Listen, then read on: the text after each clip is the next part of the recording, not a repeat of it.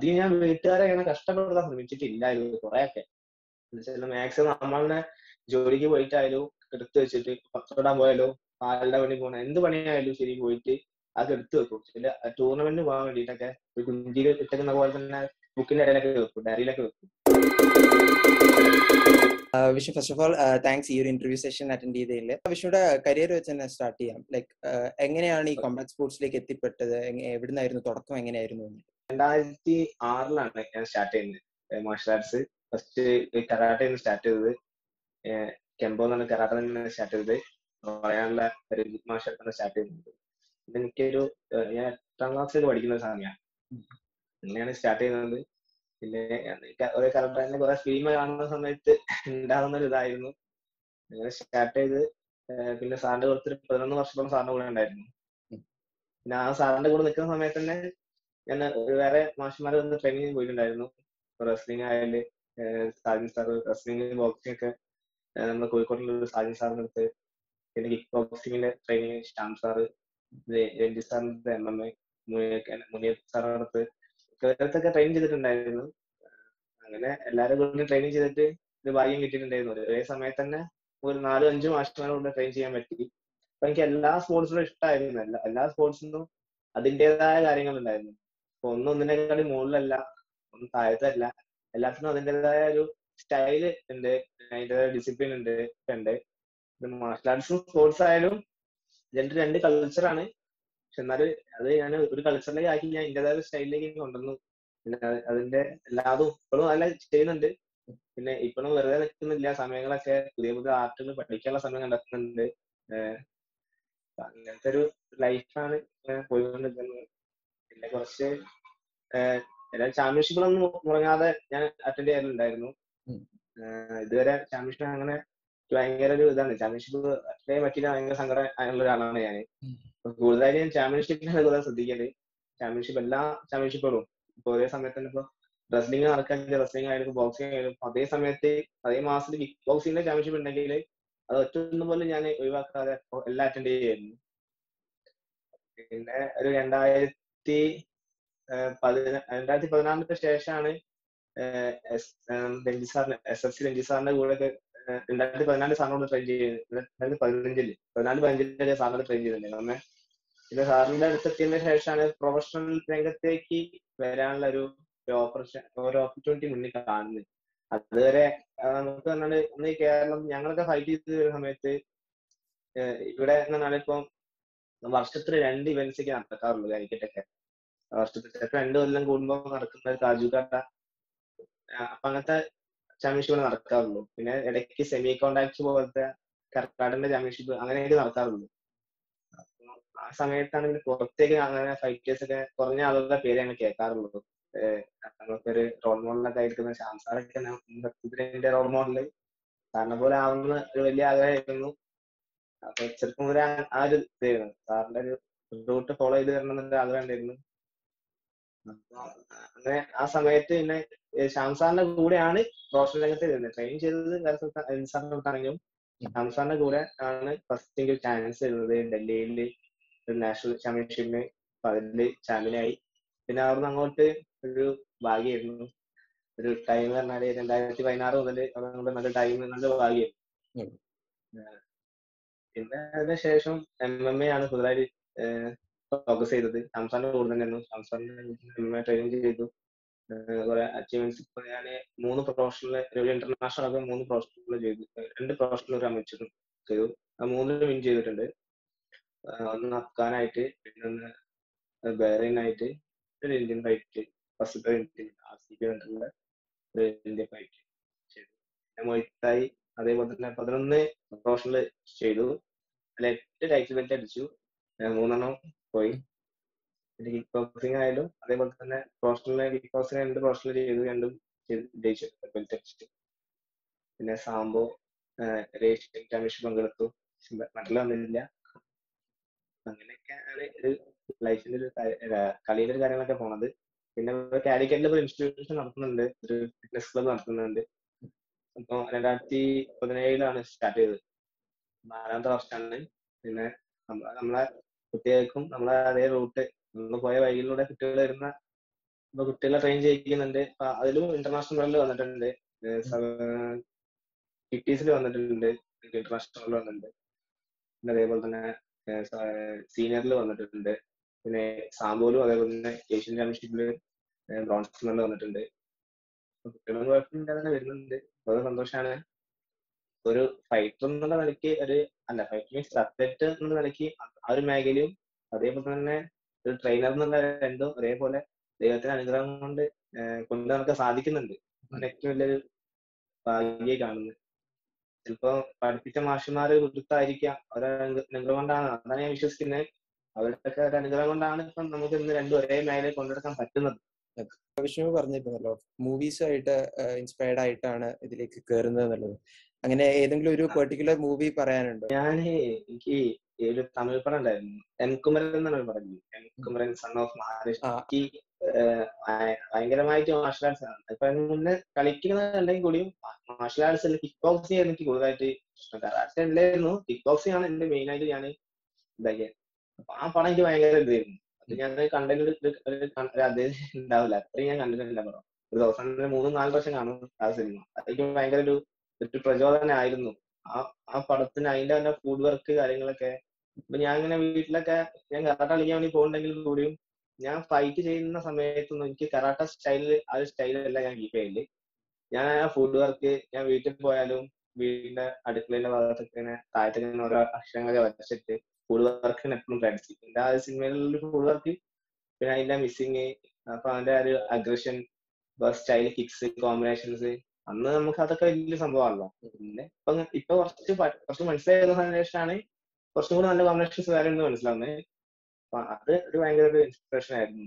ഈ അല്ല ഈ മാർഷൽ ആർട്സിലേക്ക് വരാൻ വേണ്ടി ഇത് ഈ തുടക്കകാലത്ത് എന്തൊക്കെയായിരുന്നു ഒരു ബുദ്ധിമുട്ടായിട്ട് തോന്നിയത്? ഇതിപ്പോ വിഷ്ണു പറഞ്ഞ പോലെ ഒരേ സമയത്ത് മൾട്ടിപ്പിൾ ആയിട്ടുള്ള കോച്ചസിന്റെ ഒപ്പം ട്രെയിൻ ചെയ്യാൻ പറ്റിയിരുന്നല്ലോ. അപ്പോൾ അതും ഇത് തുടങ്ങിയ സമയത്ത് ഫേസ് ചെയ്ത ഒരു ബുദ്ധിമുട്ട് എന്ന് പറയാൻ എന്തായിരുന്നു? ബുദ്ധിമുട്ട് അങ്ങനല്ലേ ഞാൻ പറഞ്ഞ വെച്ചാൽ നമ്മുടെ മാഷ്മാരാണ് ഏറ്റവും വലിയ ഒരു വിജയം എന്ന് പറഞ്ഞാൽ അവർ ഒരിക്കലും തമ്മിൽ തമ്മിൽ ലീവ് അല്ലെങ്കിൽ ഇപ്പൊ ഞാൻ രാവിലെ ബോക്സിംഗ് കളിക്കാൻ വേണ്ടി പോയി ഞാൻ ഇവിടുന്ന് ആദ്യം ഞാൻ ബോക്സിംഗ് ചെയ്തത് കാലിക്കറ്റ് ഇൻഡോർ സ്റ്റേഡിയത്തിലായിരുന്നു ഒരു മനോജ് സാർ സ്പോർട്സ് കൗൺസിലിനെ കുറിച്ച് മനോജ് സാർ ഉണ്ടായിരുന്നു.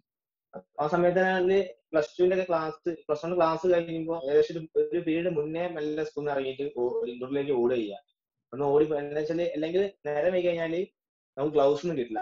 പിന്നെ പൊട്ടിയ ഗ്ലൗസ് ഇരിക്കുന്നുണ്ടാവും സ്പോർട്സ് കൗൺസിലിന്റെ ക്യാമ്പ് ആണല്ലോ അപ്പൊ ഓൾറെഡി സായി പ്ലേയേഴ്സ് ആദ്യം വന്നിട്ട് അവർ ഫുൾ യൂണിഫോം ആയി നിൽക്കുന്നുണ്ടാവും.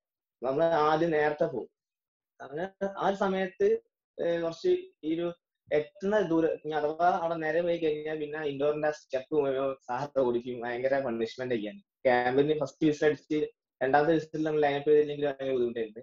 പക്ഷെ അത് ഭയങ്കര ഡിസിപ്ലിൻ ഉള്ള ക്യാമ്പായിരുന്നു പിന്നെ അതിന് ശേഷം ആണ് ഇപ്പൊ ഒരു ബോക്സിന് രാവിലെ ബോക്സിന് പോയി കഴിഞ്ഞാൽ ആയ ബോക്സിന് രാവിലെ പോയി കഴിഞ്ഞാൽ എനിക്ക് വൈകിട്ട് രണ്ടു ദിവസമാണ് കരാട്ട ക്ലാസ് ഉണ്ടാവുക. അപ്പൊ അതൊരിക്കലും അങ്ങോട്ട് ക്ലാഷ് ആവാത്ത രീതിയിൽ പോകാൻ പറ്റിയില്ലായിരുന്നു. പിന്നെ ഇത് ഇത് കഴിഞ്ഞ് കുറച്ച് കഴിഞ്ഞ സമയത്താണ് ഈ കിക്ക് ബോക്സിലേക്ക് എം എം എയിലേക്ക് വരുന്നത്. രണ്ടായിരത്തി പത്തിലാണ് ഞാൻ മൊയ്റ്റായി എന്നാണ് ഒരു ആർട്ട് പരിചയപ്പെട്ടത്. അതുകൊണ്ട് രഞ്ജിത് സാറിന്റെ ഇതിലാണ് ഞാൻ പരിചയപ്പെട്ടത്. ഒരു ഇവിടെ ഉള്ള മിസോറാമിലുള്ള സാമുൽ സാറായിരുന്നു അന്ന് ആ ഒരു ആബിൽ സാർ അതേപോലെ സാമുൽ സാറായിരുന്നു ആ ക്യാമ്പ് എടുത്തത്. അപ്പൊ അന്ന് ഈ മൊയ്ത്തായി കണ്ട സമയത്ത് മൊയ്ത്തായിക്ക് അട്രാക്ഷൻ വരാൻ കാരണം വെച്ചാൽ അവരുടെ ഒരു ആ കൈത പ്രജിത്ത് ആ മങ്കൂനെ അതേപോലെ ആ ഷോർട്സിന്റെ ഒരു അതെനിക്ക് ഭയങ്കര ആകർഷിച്ചു. ടിക് ബോക്സിന് ആ സമയത്ത് പാന്റ് അങ്ങനത്തെ സംഭവം ഉള്ള സമയത്ത് ഈ ഷോർട്സ് ഇത് ഭയങ്കര ഷേർട്ട് ഇടാതെ ഫൈറ്റ് അത് ആ ഒരു സമയത്ത് ഭയങ്കര ട്രെൻഡ് ആയിരുന്നു. നമ്മൾ ഫൈറ്റ് സമയത്ത് കറക്റ്റ് ഡ്രസ് ഇട്ടു പാന്റ് ടീഷർട്ട് ഇട്ട് ഫൈറ്റ് സമയത്ത് ഇത് ഭയങ്കര ഒരു ഇഷ്ടമായിരുന്നു പിന്നെ പിന്നെ പിന്നെ അതിന്റെ പിറകെയായിരുന്നു കിക്ക് ബോക്സിങ്ങും അതേപോലെ തന്നെ മൊയ്ത്തായും കൂടി ആയിരുന്നു കൂട്ടി വെച്ചിട്ട് ഇങ്ങനെ രണ്ടായിരത്തി പത്തിന് ഒരു ഒരു പതിനാല് പതിനഞ്ച് വർഷം അല്ല പതിനഞ്ച് രണ്ടായിരത്തി പതിനഞ്ച് വരെയൊക്കെ മൊയ്ത്തായി മാത്രമായിരുന്നു ഫോക്കസ് ചെയ്തത്. പിന്നെ രണ്ടായിരത്തി പതിനാറ് രണ്ടായിരത്തി പതിനഞ്ചിൽ ബിനുസാറിനെ പരിചയപ്പെട്ടു. ഒരു സ്റ്റേറ്റ് ചാമ്പ്യൻഷിപ്പ് മൊയ്ത്താന്റെ സ്റ്റേറ്റ് ചാമ്പ്യൻഷിപ്പിന് പരിചയപ്പെട്ടു. ഇന്നത്തെ നമ്മുടെ സ്റ്റേറ്റ് പ്രസിഡന്റ് സാറിലൂടെ പിന്നെ കൂടുതലായിട്ട് നമ്മൾ മൊയ്ത്താനെ ഡെവലപ്പ് ചെയ്തു. പിന്നെ രണ്ടായിരത്തി പതിനാലിൽ ഫസ്റ്റത്തെ ഇന്റർനാഷണൽ പോകാൻ പറ്റി. ഞങ്ങൾ ഫസ്റ്റ് ഫസ്റ്റ് ഇന്റർനാഷണൽ പോയി. സിൽവർ ഉണ്ടായിരുന്നു പിന്നെ നമ്മുടെ കൂടെ തന്നെ നമ്മുടെ ശിഷ്യനും വന്നിട്ടുണ്ടായിരുന്നു. നൻരുത് അവന് ഗോൾഡ് മെഡൽ അടിച്ചു. പിന്നെ അതിനുശേഷം പിന്നെ കൂടുതലായിട്ട് നമ്മൾ സജീവമായിട്ട് അസോസിയേഷൻ സാറിന്റെ കൂടെ തന്നെയാണ്. ഇപ്പോൾ രണ്ടായിരത്തി ഇപ്പൊ ഇരുപത്തൊന്നായി. എത്ര വർഷമായിട്ട് സാറിന്റെ കൂടെ തന്നെയാണ്. സാർ ഒരുപാട് ഓപ്പർച്യൂണിറ്റി തരുന്നുണ്ട്. പ്രൊഫഷണൽ ഫൈറ്റ് ആയാലും ശരി. അങ്ങനെ വലിയ ബുദ്ധിമുട്ടായിട്ട് ആ സമയത്ത് തോന്നുന്നത് ഒക്കെ ഒരു രസമായിട്ട് ഞാൻ ഒക്കെ ഒരു ഭാഗ്യമായിട്ട് കണ്ടുമുട്ടുന്ന മാഷന്മാരായാലും ശരി പരിചയപ്പെടുന്ന കോച്ചസ് ആയാലും എല്ലാവരും നമ്മളെ ഹെൽപ്പ് ചെയ്യുന്ന ആളുകളുള്ള ഒരാളാണ് വെച്ചാൽ അന്ന് ഞാൻ ആദ്യം കളിക്കാൻ പോകുന്ന സമയത്തൊക്കെ കുറെ സ്ഥലത്ത് കളിക്കാൻ വേണ്ടി പോകുന്ന സമയത്ത് നമ്മുടെ മാഷ് നമ്മളെ കൂടെ എത്തിപ്പെടാൻ പറ്റാറില്ല പലപ്പോഴും. സാറിന്റെ വീട് കാര്യങ്ങളും സാറിന്റെ ജോലികളും അവിടെ എത്തിപ്പെടാറില്ല പക്ഷെ ഞാൻ ഇവിടെ കളിക്കാൻ വേണ്ടി പോയിട്ടുണ്ടെങ്കിൽ ഇപ്പൊ ഔട്ട് ഓഫ് സ്റ്റേറ്റിൽ പോയാലും ശരി ഔട്ട് ഓഫ് കൺട്രി പോയാലും ശരി നമ്മളെ കൂടെ ഉണ്ടാവുക നമ്മളപ്പോ അവിടുന്ന് പരിചയപ്പെട്ട ഏതെങ്കിലും കോച്ചസോ അല്ലെങ്കിൽ ഏതെങ്കിലും ഫ്രണ്ട്സ് ഒക്കെ ആയിട്ട് നമ്മളെ സെക്കൻഡ് ഉണ്ടാവുക. അപ്പൊ അതൊരു വലിയൊരു ഭാഗ്യമായിരുന്നു. കാരണം വെച്ചാൽ എന്റെ കളി കണ്ട് മനസ്സിലായിരുന്നു തന്നെ സെക്കൻഡ് ചെയ്തിട്ടുണ്ടായിരുന്നു. ചില നമ്മൾ കൂടെ കളിപ്പിക്കാത്ത ഒരാൾക്ക് ഒരിക്കലും സെക്കൻഡ് ചെയ്യാൻ പറ്റില്ല. എന്റെ കളി എന്താ എന്റെ ടെക്നിക്ക് എന്താണ് അല്ലെങ്കിൽ എന്റെ മൂവ്മെന്റ്സ് എന്താ അറിയാത്ത ഒരാൾക്ക് സെക്കൻഡ് ചെയ്യാൻ പക്ഷെ എനിക്ക് ആ ഒരു ഭാഗ്യം കിട്ടിയിട്ടുണ്ട്. എന്ന് വെച്ചാൽ എന്റെ കളി സിംഗിൾ ആയിട്ട് ഒരു മനസ്സിലായിട്ട് ഒരു സെക്കൻഡ് സെക്കൻഡ് സൈഡിൽ തന്നിട്ട് നമ്മൾ ഒരുപാട് ഹെൽപ്പ് ചെയ്തിട്ടുണ്ടായിരുന്നു. അപ്പൊ അങ്ങനത്തെ ഒരു വിഷമം എന്താ വെച്ചാൽ കളിക്കാൻ പോകുന്ന സമയത്ത് ചില സമയത്ത് മാഷിമാരെ കാണാൻ പറ്റാതെ നമ്മളെ പഠിപ്പിച്ച മാഷിനെ കാണാൻ പറ്റാത്ത സമയത്തും പിന്നെ മാഷ് അനുഗ്രഹം ഒന്ന് കാലം തൊട്ട് ഒരു അനുഗ്രഹം വാങ്ങാൻ പറ്റാത്ത സമയത്തൊക്കെ ചിലപ്പോ ഭയങ്കര സങ്കടം ഉണ്ടാവുന്നുണ്ട് പക്ഷെ റിങ്ങിൽ കയറി പിന്നെ ഫൈറ്റ് ചെയ്യുന്ന സമയത്ത് ഒന്ന് കിട്ടും ഞങ്ങൾ കൊടുക്കുമ്പോൾ ആ മൂടൊക്കെ മാറും. പിന്നെ കളി കഴിഞ്ഞാൽ സാറിനെ വിളിച്ച് പറയും. അങ്ങനത്തെ ഒരു വിഷമങ്ങളേ ഉള്ളൂ. പിന്നെ സാമ്പത്തികമായ കുറെ ബുദ്ധിമുട്ടുകൾ ഉണ്ടാവില്ല അതുകൊണ്ട് ആ സമയത്ത് പഠിക്കുന്ന സ്കൂളിൽ പിന്നെ ആ സമയത്ത് ചെറിയ ജോലിക്കൊക്കെ പോകും. പൈസ എടുത്തതും. അത് ഞാൻ വീട്ടുകാരെ അങ്ങനെ കഷ്ടപ്പെടുത്താൻ ശ്രമിച്ചിട്ടില്ലായിരുന്നു കുറെയൊക്കെ മാക്സിമം നമ്മളെ ജോലിക്ക് പോയിട്ടായാലും എടുത്തു വെച്ചിട്ട് പത്തോടാൻ പോയാലോ? പാലിന്റെ പണി പോകണം എന്ത് പണിയായാലും ശരി പോയിട്ട് അത് എടുത്തു വെക്കും. ചില ടൂർണമെന്റ് പോകാൻ വേണ്ടിയിട്ടൊക്കെ ഒരു കുഞ്ചിയിൽ ഇട്ടേക്കുന്ന പോലെ തന്നെ ബുക്കിന്റെ ഇടയിലൊക്കെ വെക്കും ഡയറിയിലൊക്കെ വെക്കും. ആ പൈസകളാണ് ഇപ്പൊ കറാട്ടെ ആയാലും ഒക്കെ ആ പൈസകളൊക്കെ യൂസ് ചെയ്തിട്ടുണ്ടായിരുന്നു. അങ്ങനെയൊക്കെ ഉള്ളു. വേറെ ബുദ്ധിമുട്ടുകളൊന്നും ഇല്ല. ഇടയ്ക്കിടയ്ക്ക് ഉണ്ടാകുന്ന ചെറിയ പരിക്കുകൾ ഉണ്ടാവും ഇഞ്ചറീസ് ഫാമിലിയുടെ ഒരു റിയാക്ഷൻ എന്തായിരുന്നു ഇത് സ്റ്റാർട്ട് ചെയ്ത സമയത്ത്? ഫാമിലി എന്ന് പറഞ്ഞാൽ ഭയങ്കര എതിർപ്പായിരുന്നു പറഞ്ഞാൽ അത്ര എതിർപ്പ് വെച്ചാൽ കരാട്ട പഠിക്കാൻ വേണ്ടി പോകും അല്ലെ മാർഷൽ ആർട്സ് പഠിക്കാൻ വേണ്ടി പോണ ആളുകളൊക്കെ ഈ തല്ല് പിടിക്ക് അങ്ങനത്തെ കാര്യങ്ങൾക്കാണ് അത് ഭയങ്കര ഒരു ഇതാണ്. അവർക്ക് ഈ കുട്ടികൾക്ക് ഭയങ്കര ഒരു വിചാരമാണ്. അങ്ങനെ കുറെ കാര്യങ്ങളുണ്ടല്ലോ. ബാഡായ കുറെ ടോക്കുകളുണ്ട് ഉണ്ട്. അത് ഒരു പക്ഷെ നമ്മുടെ സൊസൈറ്റിയിൽ നിന്നാവാം ഫാമിലിയിൽ നിന്നാവാം പക്ഷെ ഇതൊക്കെ കേട്ടിട്ടാണ് അച്ഛനായാലും അമ്മയായാലും ഒരു കാര്യം പറയുമ്പോൾ തന്നെ എത്തിക്കുന്നത് അവർക്ക് അറിയുന്നില്ല എന്താണ് മാർഷൽ ആർട്സ് എന്താ സ്പോർട്സ് അറിയില്ല. മറ്റുള്ള ആളുകൾ കേട്ടിട്ടുള്ള ഈ ഒരു അറിവിനെ ഒരു ഒരു ശരിയായ അറിവല്ല. കുറച്ച് കേട്ടിട്ട് ബാക്കി ഇവരുടേതായ ഉണ്ടാക്കുന്ന കുറെ ക്രിയേഷൻസിന്റെ മുകളിലാണ് അവർ ഇതാക്കുന്നത് ഭയങ്കര ബുദ്ധിമുട്ടായിരുന്നു കളിക്കാൻ വിടാനൊക്കെ. അങ്ങനെ ഞാൻ ഒരു വർഷമൊക്കെ കുറെ കരഞ്ഞിട്ടൊക്കെ ഉണ്ടായിരുന്നു. ഓണത്തിന് വിഷുവിനൊക്കെ ഡ്രസ്സ് വരുന്നത് ഞാൻ ഇടൂല. കുറെ നോക്കി ഞാൻ പക്ഷെ നടന്നില്ല ലാസ്റ്റ് എന്റെ അച്ഛന്റെ അമ്മയാണ് അച്ഛമ്മ. അച്ഛമ്മ ഒരു ഭയങ്കര ഇഷ്ടമാണ്. അപ്പൊ അച്ഛമ്മേനെ ഞാൻ കുറെ ഇതായപ്പോ അച്ഛമ്മയാണ് ഫസ്റ്റ് കളിക്കാൻ വേണ്ടി പോണ് എനിക്ക് സമ്മതം തരുന്നതും ഏഹ് ആദ്യമായിട്ട് ഫീസ് ഞങ്ങൾ കളിക്കുന്ന സമയത്ത് നൂറ് രൂപയാണ് അഡ്മിഷൻ ഫീസ് ആ വയസ്സിൽ അച്ഛമ്മയാണ്. അച്ഛമ്മയാണ് മാക്സിമം പിന്നെ അത് കഴിഞ്ഞ് എനിക്ക് ഒരു ഒന്നര വർഷം കഴിഞ്ഞ് ഒരു- വർഷം ഒന്നര വർഷത്തിനുള്ളിലായിട്ടാണ് പിന്നെ അമ്മ സപ്പോർട്ട് ചെയ്യാൻ തുടങ്ങിയത്. പിന്നെ അമ്മ പിന്നെ അമ്മയ്ക്ക് മനസ്സിലായി ഒരു ആഗ്രഹം ഉണ്ട് ഞാൻ തന്നെ എന്റെ ഡ്രസ്സൊക്കെ അപ്പൊ അന്ന് ഞാൻ സാധാരണ ഡ്രസ്സൊക്കെ അപ്പൊ ഞാൻ തന്നെ തിരുമ്പും. ഒക്കെ ചെയ്യുമ്പോ അമ്മയ്ക്ക് ഭയങ്കര ആഗ്രഹമായിരുന്നു. അമ്മ ഈ ഒരു കാട്ടൻ ഡ്രസ്സ് വാങ്ങി തന്നെ. ഒരു വർഷം ഒന്നര വർഷത്തിനുള്ളിലായിട്ട് എനിക്ക് വാങ്ങുന്ന ഡ്രസ്സൊക്കെ. വാങ്ങി തന്നെ. പിന്നെ പിന്നെ കുഴപ്പമൊന്നും ഇല്ലായിരുന്നു. പിന്നെ ഈ പ്രൊഫഷണൽ രംഗത്തേക്ക് വരാൻ പറയുന്ന സമയത്ത് കുറെ നമ്മൾ ജോലിയൊക്കെ കുറെ മാറ്റി വെച്ചിട്ട് നമ്മൾ ഫുള്ളി പ്രൊഫഷണൽ മാത്രമായ സമയത്ത് ഒരു വീട്ടുകാർക്ക് വീട്ടുകാർക്ക് വലിയ പ്രശ്നങ്ങളല്ല. പക്ഷെ നാട്ടുകാർക്കും കുടുംബക്കാർക്കും ഭയങ്കര പ്രശ്നമായിരുന്നു. ഏത് ഏത് ഒരു സഭയിൽ പോയിട്ടുണ്ടെങ്കിലും അച്ഛനായാലും അമ്മയാലും അച്ഛമ്മയായാലും ഫുള്ള് കുറ്റം പറയുന്ന കുടുംബക്കാരും അതേപോലെ തന്നെ നാട്ടുകാരൊക്കെ ആയിരുന്നു. ജോലിക്ക് പോകുന്നില്ല വെറുതെ കളിച്ചു നടക്കാന്നൊക്കെ പറഞ്ഞിട്ട്. പക്ഷെ അവർക്ക് അറിയില്ലായിരുന്നു നമ്മൾ എന്താ കളിക്കുന്നതെന്ന്. അവർ വിചാരിക്കുന്നത് വെച്ചിട്ടുണ്ടെങ്കിൽ നമ്മളൊരു ഒരു ഗ്രൗണ്ടിൽ ഈ സാധാരണ കളിക്കുന്ന കളി കളിക്കുന്നത് സിമ്പിൾ അല്ല നമ്മൾ കൂട്ടുകാരോട് കളിക്കുന്ന കളികൾ പോലെയാണ് അവർ കാണുന്നത്. നമ്മൾ ഈ സ്പോർട്സ് ആണ് നമ്മൾ ട്രെയിൻ ചെയ്യുന്നത്. നമ്മൾ ക്യാമ്പിലാണ് നമ്മൾ അവിടെ ക്യാമ്പിൽ അറ്റൻഡ് ചെയ്ത് നിൽക്കാൻ ട്രെയിനിൽ ചെയ്ത് നിൽക്കാൻ നമ്മൾ ഇങ്ങനെ ഇന്ത്യയ്ക്ക് വേണ്ടി കളിക്കാൻ വേണ്ടി അല്ല കേരളത്തിന് വേണ്ടി കളിക്കാൻ വേണ്ടി പ്ലേയേഴ്സ് ആണെന്ന് ഇവർക്ക് അറിയായിരുന്നു. ഇവർ കളിയാക്കലും കുറ്റം പറച്ചിലൊക്കെ ആയിരുന്നു. പിന്നെ പിന്നെ അത് കുറെ കഴിഞ്ഞ് പത്രത്തിലൊക്കെ അല്ലെങ്കിൽ സോഷ്യൽ മീഡിയ കുറച്ച് ആക്റ്റീവായി പത്രത്തിലൂടെ നമ്മളെ ഫോട്ടോസ് വരാൻ തുടങ്ങിയ സമയത്ത് ചില ചാമ്പ്യൻഷിപ്പ് പോകുന്ന സമയത്തൊന്നും നമ്മളെ കയ്യിൽ പൈസ ഉണ്ടല്ലോ ഇന്റർനാഷണൽ പോകുന്ന സമയത്തൊന്നും കയ്യിൽ പൈസ ഉണ്ടാവില്ല. അപ്പൊ എന്തൊരു ഇതിനൊക്കെ ഭാഗ്യത്തിനൊക്കെ ആരെങ്കിലും കാരണം പത്രത്തിലൊക്കെ ഒരു ഇന്റർവ്യൂ ചെയ്തിട്ട് അതൊക്കെ വരുന്ന ഒരു റിപ്പോർട്ടായി വരുന്ന സമയത്ത് ഇത് കാണുമ്പോഴാണ് അടുത്തുള്ള ആളുകൾക്ക് അറിയാം. തൊട്ടടുത്തുള്ള വീട്ടുകാരെ കളിപ്പാൻ അറിയില്ല. നമ്മളിങ്ങനെ ഈ കളിക്കാൻ പോണേന്നൊക്കെ. അതിന് ശേഷമൊക്കെ എനിക്ക് തോന്നുന്നു രണ്ടായിരത്തി പതിനാറ് പതിന പതിനാറിന് ശേഷമൊക്കെ പിന്നെ ഫാമിലിന്നായാലും കുടുംബ നമ്മുടെ സൊസൈറ്റി ആയാലും ഒക്കെ ഭയങ്കര ഹെൽപ്പിംഗ് ആണ്. അതേപോലെ തന്നെ ഭയങ്കര ഒരു ഇതായിരുന്നു. അവർ ഭയങ്കര വെച്ചാൽ നമ്മളെക്കാളും കൂടുതലായിട്ട് ഇപ്പൊ ഒരു കളി കളിച്ചു വന്നിട്ടുണ്ടെങ്കിൽ അപ്പൊ ചോദിക്കുന്ന ചോദിച്ചാൽ അടുത്ത കഴിയുമ്പോഴാണ് ഇനി എന്താ കളി എന്നൊക്കെയുള്ള അങ്ങനെ ഭയങ്കരമായിട്ട് ഒരു നാട്ടുകാരുടെ ഇടയിലൊക്കെ ഭയങ്കര ഒരു ഭയങ്കര സ്നേഹമായിരുന്നു എല്ലാവർക്കും. കളീനെ നമ്മളെ മാക്സിമം പ്രൊമോട്ട് ചെയ്തിട്ടുണ്ട്. നമ്മളെ ഫാമിലി ഫാമിലിന്നായാലും അതേപോലെ തന്നെ നമ്മുടെ സൊസൈറ്റി ഒക്കെ ഭയങ്കരമായിട്ട് മെയിൻ എസ്പെഷ്യലി മെയിൻ ആയിട്ട് താങ്ക്സ് പറയുന്നത് നമ്മുടെ സുഹൃത്തുക്കളായിരിക്കും. സുഹൃത്തുക്കളായാലും ഭയങ്കരമായിട്ട് നമ്മളെ പറയുക കെയർ ചെയ്തിട്ടുണ്ടായിരുന്നു. കുറെ കാര്യങ്ങളൊക്കെ നമ്മളില്ലാ സമയത്ത് നമ്മളെ വീട്ടിലെ കാര്യങ്ങളായാലും ഒക്കെ അവർ ചെയ്തു കൊടുത്തിട്ടായാലും അങ്ങനത്തെ ഭയങ്കര ഒരു ഇതായിരുന്നു. കളിക്കാൻ വേണ്ടി പോകുമ്പോ അങ്ങനത്തെ ഫാമിലിയിലത്തെ വീട്ടിലെ കാര്യം നടക്കുന്നില്ല അങ്ങനത്തെ പ്രശ്നമൊന്നും ഇല്ലായിരുന്നു. കൂട്ടുകാരൊക്കെ ഹെൽപ്പ് ഒക്കെ ഭയങ്കരമായിരുന്നു ഇതിപ്പോ വിഷ്ണു സ്റ്റാർട്ട് ചെയ്ത സമയത്തും ഇപ്പോഴത്തെ സമയത്തും ഈ ഒരു സ്പോർട്ടിനോടുള്ള ഒരു നാട്ടുകാരുടെ ആണെങ്കിലും മൊത്തത്തിലുള്ള ഒരു മെന്റാലിറ്റി മാറിയതായിട്ട് തോന്നുന്നുണ്ട്. ആ ഇപ്പൊ ഇപ്പൊ എല്ലാവരും ഇപ്പൊ ഏറ്റവും കൂടുതൽ നമ്മൾ പറയാന്ന് വെച്ചാൽ ഇപ്പൊ സോഷ്യൽ മീഡിയ തന്നെ നമ്മൾ എടുത്ത് പറഞ്ഞു സോഷ്യൽ മീഡിയയിൽ നിന്ന് എല്ലാ ആളുകളും എല്ലാ ആളുകളും പറഞ്ഞാൽ അച്ഛനായാലും അമ്മയായാലും അച്ഛമ്മ അങ്ങനെ അങ്ങനെ എല്ലാ ആളുകളും പ്രായ പ്രായത്തിന്റെ ഒരു വ്യത്യാസം ഇല്ലാതെ ചെറിയ കുട്ടികൾ മുതൽ വയസ്സായ വരെ ആളുകൾ വരെ സോഷ്യൽ മീഡിയയിൽ ആക്റ്റീവാണ് അപ്പൊ ഈ സോഷ്യൽ മീഡിയ ആക്റ്റീവ് ആയതിനു ശേഷം പിന്നെ കേരള അത് ഒരു വശം പിന്നെ കേരളത്തിൽ നമ്മളിപ്പോ നിസാറായാലും ശരി ഞങ്ങൾ നടന്നു അങ്ങനെ കുറച്ച് ആളുകൾ ആയിട്ട് നല്ല നല്ല ഇവന്റ്സുകൾ കണ്ടക്ട് ചെയ്യുന്നുണ്ട്. അപ്പൊ കുട്ടികൾക്ക് നല്ലൊരു പ്ലാറ്റ്ഫോം കിട്ടുന്നുണ്ട് മാർഷൽ ആർട്സിന്റെ അപ്പൊ ഇന്ന് വളർന്നു വരുന്ന ഓരോ കുട്ടിക്ക് അറിയാം ഞാൻ ഇന്ന് ഫൈറ്റ് പഠിച്ച് കളി പഠിച്ചിട്ടുണ്ടെങ്കിൽ എനിക്ക് ഇങ്ങനത്തെ ഒരു പ്ലാറ്റ്ഫോം കിട്ടുന്നുണ്ട്. ഇങ്ങനെ ഈ ഒരു ഫൈറ്റിംഗ് എന്ന് പറഞ്ഞാൽ ആദ്യം വെറുതെ ഒരു റിങ്ങിക്ക് ഒരു ട്രോഫിക്ക് വേണ്ടി വേണ്ടിയുള്ള ഒരു മത്സരം മാത്രം. പക്ഷെ ഇന്നൊരു പ്രൊഫഷണൽ ആയി മാറിയിട്ടുണ്ട്. ഇന്ന് അമേച്ചർ ഫൈറ്റേഴ്സിനെക്കാളും കൂടുതലായിട്ട് പ്രൊഫഷണൽ തന്നെ അണ്ടർ കാർഡ് ഫൈറ്റ് അങ്ങനത്തെ ഒരുപാട് കാറ്റഗറിയിൽ വന്നിട്ടുണ്ട്. ഒരുപാട് ആളുകൾക്ക് ഓപ്പർച്യൂണിറ്റി കിട്ടുന്നുണ്ട്. ഇന്ന് ഫൈറ്റ് എന്ന് പറഞ്ഞൊരു ജോബാണ് ഞാൻ എന്റെ കുട്ടികൾ പറഞ്ഞിട്ടുള്ള കാര്യം എന്താ വെച്ചാൽ ഫൈറ്റ് ആസ് എ ജോബാണ് ഒരു ജോബാണ് ഫൈറ്റ് എന്ന് പറഞ്ഞാൽ ഒരു ജോലി. ആ ജോലിക്ക് വേണ്ട കാര്യങ്ങൾ ആത്മാർത്ഥമായുള്ള ട്രെയിനിങ് ഡെഡിക്കേഷൻസ് വേണം. നമുക്ക് അതേപോലെ പ്രയർ വേണം. എല്ലാ കാര്യങ്ങളും വേണം നമുക്ക്. അനുസരണം വേണം. അച്ഛനമ്മമാരുടെ അനുസരണം വേണം. ഗുരുക്കൾ എല്ലാ കാര്യങ്ങളും വേണം.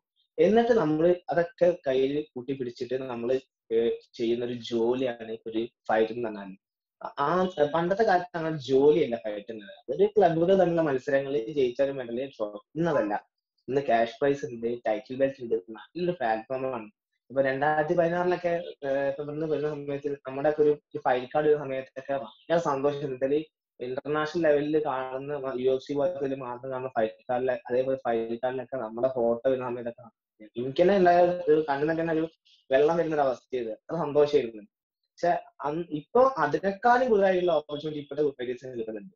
അതിപ്പോ ഏത് കുട്ടികളായാലും ശരി വളർന്നു വരുന്ന എല്ലാ ആളുകൾക്കും ഇപ്പൊ കേരള സ്റ്റേറ്റ് മൊയ്ത്ത അസോസിയേഷന്റെ ആയാലും ഇക്കോ അസോസിയേഷൻ ഓഫ് കേരളന്റെ ആയാലും ശരി പിന്നെ കെമ്പോ ഫൈറ്റ് നൈറ്റ് ഇങ്ങനത്തെ ഈ മൂന്ന് അസോസിയേഷൻ ഒക്കെ എം എം എ ആയാലും ശരി എല്ലാവരും കൂടുതലായുള്ള ഒരു ഓപ്പർച്യൂണിറ്റി ഓരോന്നുള്ള ഇത് കൊടുക്കുന്നുണ്ട് അവസരങ്ങൾ കൊടുക്കുന്നുണ്ട്.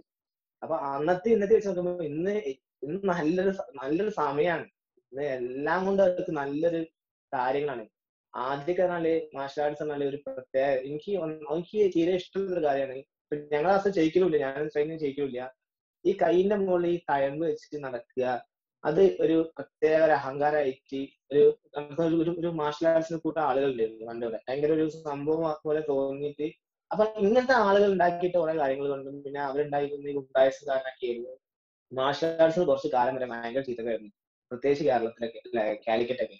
ഭയങ്കര ബുദ്ധിമുട്ടാണ്. ലൈസൻസ് കിട്ടണമെങ്കിൽ തന്നെ ഭയങ്കര ബുദ്ധിമുട്ടായിരുന്നു.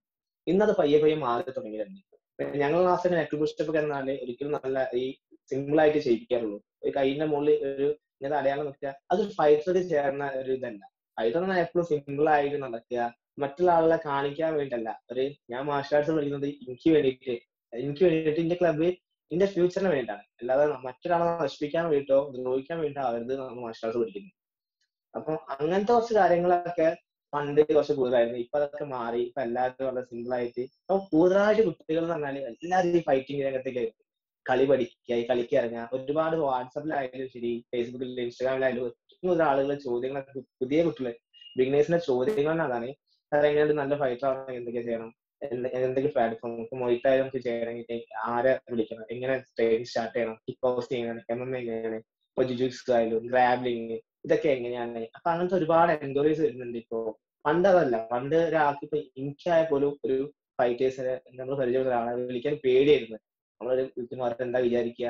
അത് നമ്മളിങ്ങനെ പെരുമാറുക? പക്ഷെ ഇന്ന് അതൊന്നുമില്ല ഇന്ന് എല്ലാവരും ഭയങ്കര ഫ്രണ്ട്ലി ആണ്. അസോസിയേഷൻ ആയാലും അസോസിയേഷൻ ബിഗിനേഴ്സിനോട് വരെ നല്ല ഫ്രണ്ട്ലി ആണ്. എല്ലാവരും നല്ല ഫ്രണ്ട്ലി ആയിട്ട് നിന്ന് പോകുന്നുണ്ട്.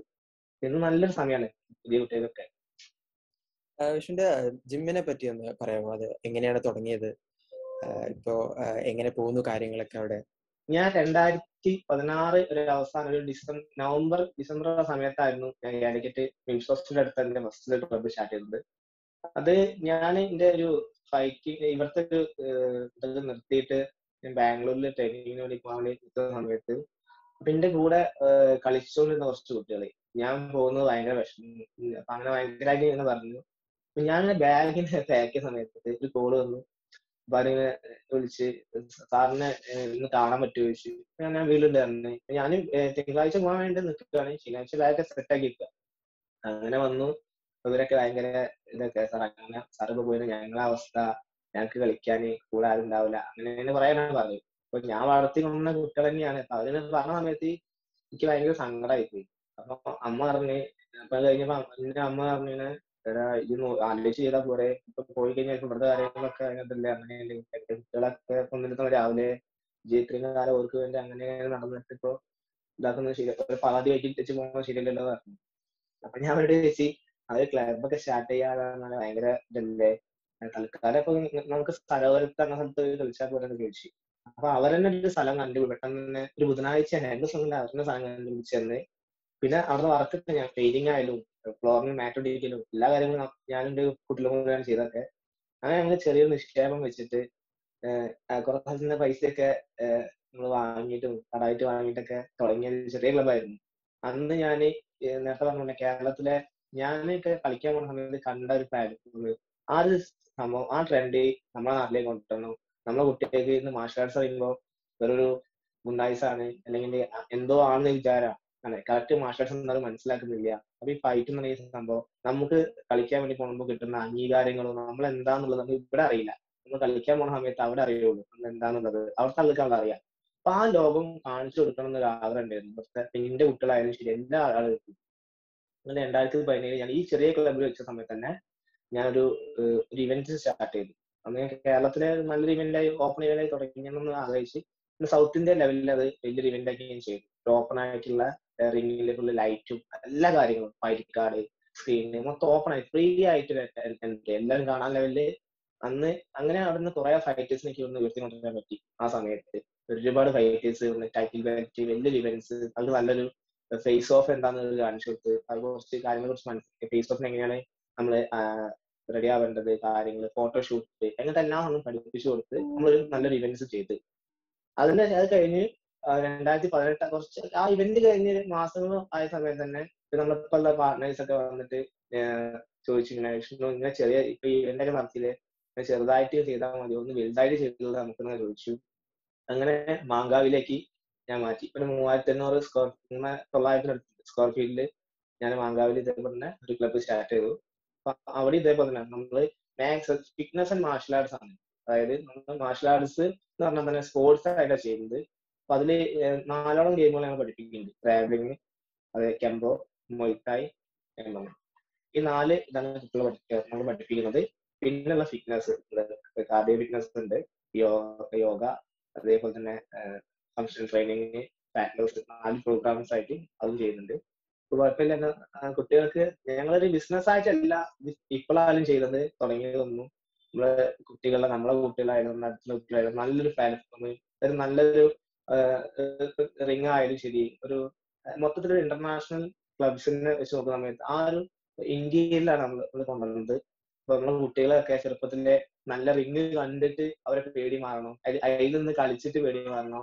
അവർ മൊത്തത്തിൽ ആ ഒരു ലെവലിൽ ഒരു ഇന്റർനാഷണൽ ലെവലിൽ പൈസ ആകണമെങ്കിൽ ഒരുപാട് കാര്യങ്ങളുണ്ട്. അത് ഏറ്റവും വലിയ ഒരു കാര്യമാണ് ട്രെയിൻ ചെയ്യുന്ന സ്ഥലം കൂടി അവരെ മെന്റലി അവർക്ക് അവിടെ എത്തിക്കഴിഞ്ഞാൽ തോന്നണം. ആ ഇതൊരു പ്രത്യേക ലോകമാണെന്നൊരു തോന്നൽ എപ്പോഴും വേണം. അപ്പൊ കൂടുതലായിട്ട് അവർക്ക് മാറ്റങ്ങൾ വരുത്താൻ പറ്റും. അവരെ പ്രിപ്പറേഷനിൽ ഒരുപാട് മാറ്റങ്ങൾ വരുത്താൻ പറ്റും. പിന്നെ ഓൾറെഡി അവർക്ക് ഒരു അവരുടെ ജീവനിൽ തന്നെ അല്ലെങ്കിൽ അവരുടെ പാരമ്പര്യത്തിൽ ഉണ്ടാവും. ഒരു മാർഷൽ ആർട്സിന്റെ ഒരു രക്തം ഉണ്ടാവല്ലോ. പിന്നെ നമ്മുടെ ട്രെയിനിങ്ങും പിന്നെ ഇങ്ങനത്തെ ഒരു ക്ലബുകളാണ് സമയത്ത് നമുക്ക് പുറത്തുനിന്ന് ഒരുപാട് ട്രെയിനേഴ്സിനെ കൊണ്ടുവരാൻ പറ്റും. സാധാരണ ക്ലബിലേക്ക് നമ്മൾ പുറത്തുനിന്ന് വലിയ വലിയ ട്രെയിനേഴ്സ് കൊണ്ടുവരുമ്പോൾ നമുക്കൊരു ഇതുണ്ടാവാം. പക്ഷെ അത്രയും നല്ല ട്രെയിനർ നമ്മൾ ഒരു സാധാരണ ക്ലബിലേക്ക് കൊണ്ടുവരുന്ന സമയത്ത് അപ്പൊ അങ്ങനെയൊക്കെ ഒരു ചിന്താഗതി എനിക്ക് വന്നതുകൊണ്ടാണ് ഞാൻ ക്ലബിന് അത്യാവശ്യം കുഴപ്പമില്ലാത്ത ഒരു ഭംഗിയിൽ ഏത് ട്രെയിനേഴ്സിന് വന്നാലും നമ്മൾ ഒരുപാട് ട്രെയിനിങ് നമ്മൾ നടത്തിയിട്ടുണ്ട്. ഇന്റർനാഷണൽ ലെവൽ വരെ ട്രെയിനിങ് ജപ്പാനിൽ വരെ മാസ്റ്റർമാരെ വലിയ ഫൈറ്റേഴ്സിനെ കൊണ്ടുവന്നിട്ടുണ്ടായിരുന്നു. കോയിക്കിഷിന്റെ വേൾഡ് ചാമ്പ്യനെ കൊണ്ടുവന്നിട്ടുണ്ടായിരുന്നു. അപ്പൊ എല്ലാവരും വരുന്ന സമയത്ത് ക്ലബിനെ കുറിച്ച് നല്ല അഭിപ്രായങ്ങൾ ഒക്കെ കിട്ടുന്നുണ്ട്. കുഴപ്പമില്ലാത്തതായി കൊറോണ കാര്യങ്ങളുള്ള കുറച്ച് സാമ്പത്തിക പ്രശ്നങ്ങളും അതേപോലെ തന്നെ മാനസിക കളിക്കാൻ പറ്റുന്നില്ല എന്നുള്ള കുട്ടികൾക്കായാലും ശരി എനിക്കായാലും ശരി എല്ലാവർക്കും കുറച്ച് പ്രശ്നങ്ങളുണ്ട് അതിനെ കുറിച്ച്